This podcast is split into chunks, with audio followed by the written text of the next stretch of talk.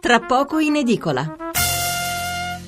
Allora riprendiamo con il signor Alvise Aguti al quale giro eh, questa domanda, questa domanda più che una domanda, un'osservazione di Carlo da Venezia, si torna anche sul fatto che si guadagna o non si guadagna. Allora, ogni settimana, scrive Carlo, investo il mio denaro su merci, a volte riesco a rivenderle con un piccolo guadagno, a volte no, significa che ci rimetto denaro. Il rischio esiste, punto. Quando ci perdo nessuno mi ristora. Cosa pretendono ora queste persone? Se guadagnano allora va bene, se perdono vogliono indietro il capitale? Allora anch'io lo vorrei. Il 3% è tantissimo senza lavorare. Allora come risponde Aguti? Allora, parliamo nel 2013 quando i titoli di Stato rendevano il 3%, questi rendevano il 3,50, sempre lordo, che trasformati in netto si parla 2,50 e 2,40 perché sui titoli di Stato c'è un'imposta minore. Quindi assolutamente parificate a titoli di Stato. Altra cosa gli rispondo. Mi permetta sì un momento solo, volevo ricordare, Beh. insomma, qui parliamo di un 2,5% all'anno. All'anno. all'anno, all'anno Quindi allora chi 2013, magari è fortunato adesso, in borsa, quando sentite che ne so in borsa, che ne so, Unicredit ha guadagnato il 3%, e guadagni in un giorno. Ecco, altra, altra cosa, eh, io ho comprato nel 2013, eh, giustamente l'impiegato di banca che mi ha consigliato questo mi ha detto eh, hai mai visto una banca fallire? Perché l'unico motivo per cui eh, non potevano pagare l'obbligazione è se la banca fallisse.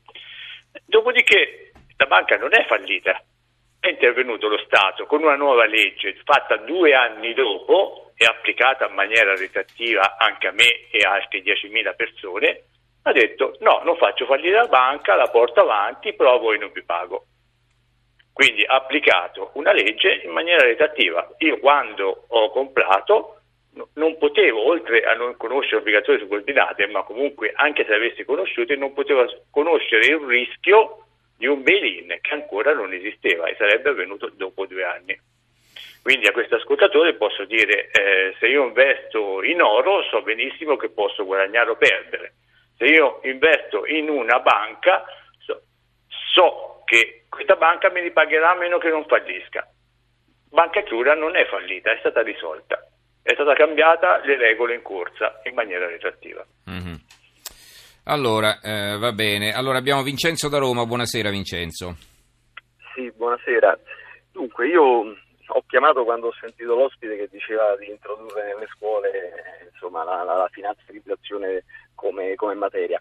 Ma io più che questo mh, direi al vostro ospite di, di, fare come ha fatto Roosevelt nel 1933. Introduciamo di nuovo il Glass-Steagall Act che separava le banche di investimento dalle banche commerciali perché ci, siamo, ci stiamo ritrovando nello stesso problema della, della crisi del 29 e nessuno dice questo, che il, modello, il, problema è il modello economico liberista che dice che i mercati eh, riescono a regolamentare tutto e poi vediamo che puntualmente i mercati creano questi, questi disastri.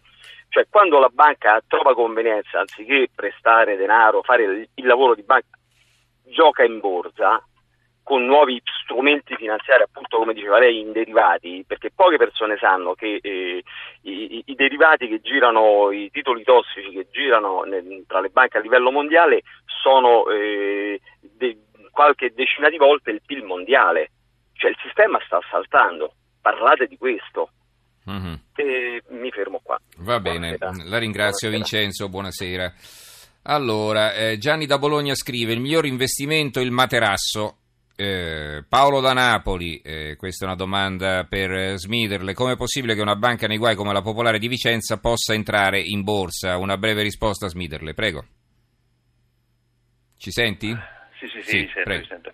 Diciamo che la Popolare di Vicenza non aveva alternativa. Eh, inizialmente la borsa eh, stata, era stata proposta perché eh, le azioni non quotate erano illiquide, non potevano essere né vendute né comprate, quindi 120.000 soci si trovavano in sostanza bloccati eh, solo che detta adesso fa un po' sorridere perché da, da, da, quando andrà in borsa saranno liquide ma potranno incassare 10 centesimi l'una, per cui probabilmente se l'avessero saputo se le sarebbero tenute, tenute, tenute in, eh, nel cassetto. E poi anche perché eh, quando tu fai un aumento di capitale la BCE aveva di fatto ordinato l'aumento di capitale perché eh, erano, i coefficienti patrimoniali della banca erano andati sotto il minimo regolamentare.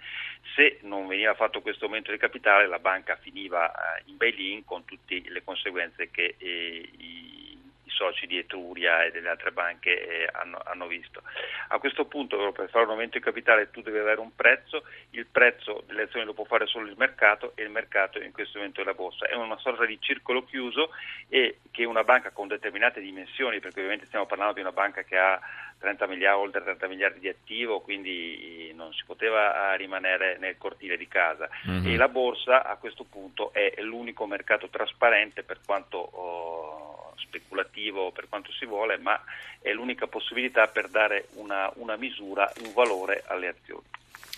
Allora, leggo eh, qualche altro messaggio e poi ci avviamo alle conclusioni. Gaspare ci scrive sul fondo salva truffati di obbligazioni, di derivati, pagano le banche, le banche dove prendono i soldi per pagare? Eh, li prendono dalle loro riserve, insomma, eh, non è che ci aumentano il costo sul conto corrente, insomma, questo Speriamo proprio di no. Poi abbiamo Gino da Massa eh, che fa un po' così, diciamo, di, eh, di complottismo, eh, se mi passa il termine. Dice: Il mio sospetto è che quell'SMS standard denigratore dei nostri vecchietti sprovveduti, così reiteratamente e stolidamente spacciati per ingordi speculatori, venga normalmente diffuso da un qualche indagabile prezzolato al soldo di qualche moderno Cosimo.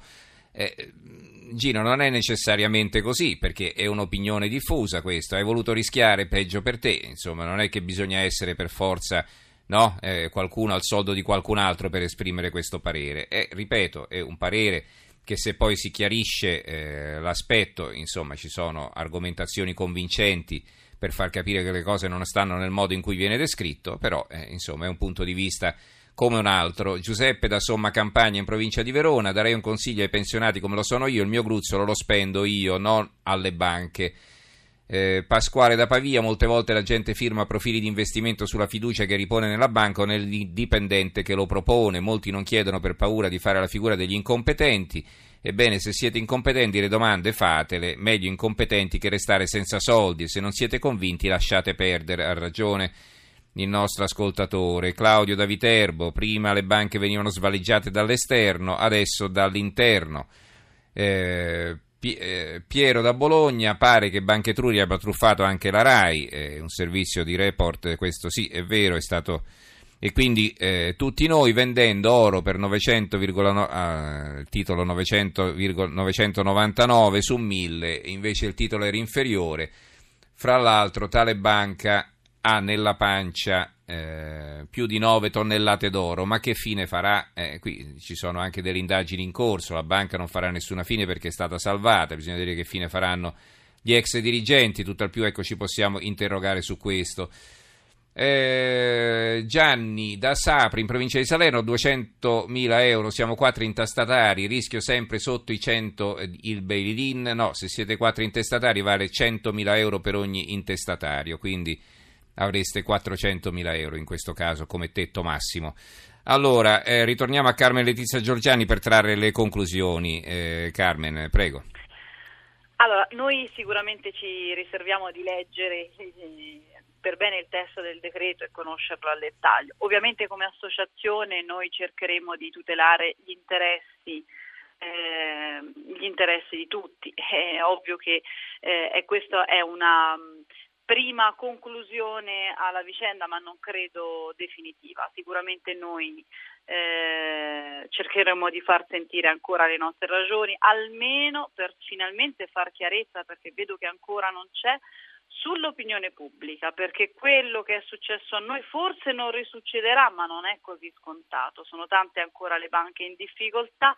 Eh, e, e secondo me come è successo qualcosa di straordinario a noi cosa che non era prevedibile probabilmente neanche da, eh, da molte persone che lavoravano all'interno della banca, potrebbe eh, sempre essere su, su, succedere. Quindi sicuramente maggior, come dire, ehm, ehm, eh, di, di conoscere bene le cose che si firmano all'interno delle banche, ma di conoscere bene anche queste cose, anche se non siamo i diretti interessati, come molti, come molti ascoltatori che ci hanno chiamato chiedendo cose che magari spero che eh, siano state chiarite, soprattutto quello dei tassi di interesse e quant'altro. Sì, questa, ripeto ancora una volta, questa domanda sui tassi di interesse è legittima, torna spontanea certo, perché dice insomma certo. eh, avete rischiato peggio per voi e non certo. possiamo essere certo noi o, o, chiunque altro a rimborsarvi per il vostro investimento sbagliato, però non è così, l'abbiamo spiegato bene, spero esatto. sia stato chiarito a dovere. Allora ringraziamo i nostri tre ospiti, eh, Carmen Letizia Giorgiani, Presidente del Comitato Nazionale Vittime del Salvabanche, grazie Giorgiani e buonanotte. Grazie a voi, buonanotte. E ringrazio anche Alvise Aguti, un risparmiatore d'Arezzo truffato dal default di Banca Etruria. Grazie anche a lei Aguti. Grazie a voi, buonanotte. A risentirci, arrivederci e grazie anche a Marino Smidere, il collega caporedattore del giornale di Vicenza, che ci ha spiegato un po' in dettaglio sia eh, questo decreto sui rimborsi, sia anche la situazione della Popolare di Vicenza che è molto delicata, continua a essere molto delicata. Grazie Smiderle e buonanotte anche a te. Grazie a te, buonanotte.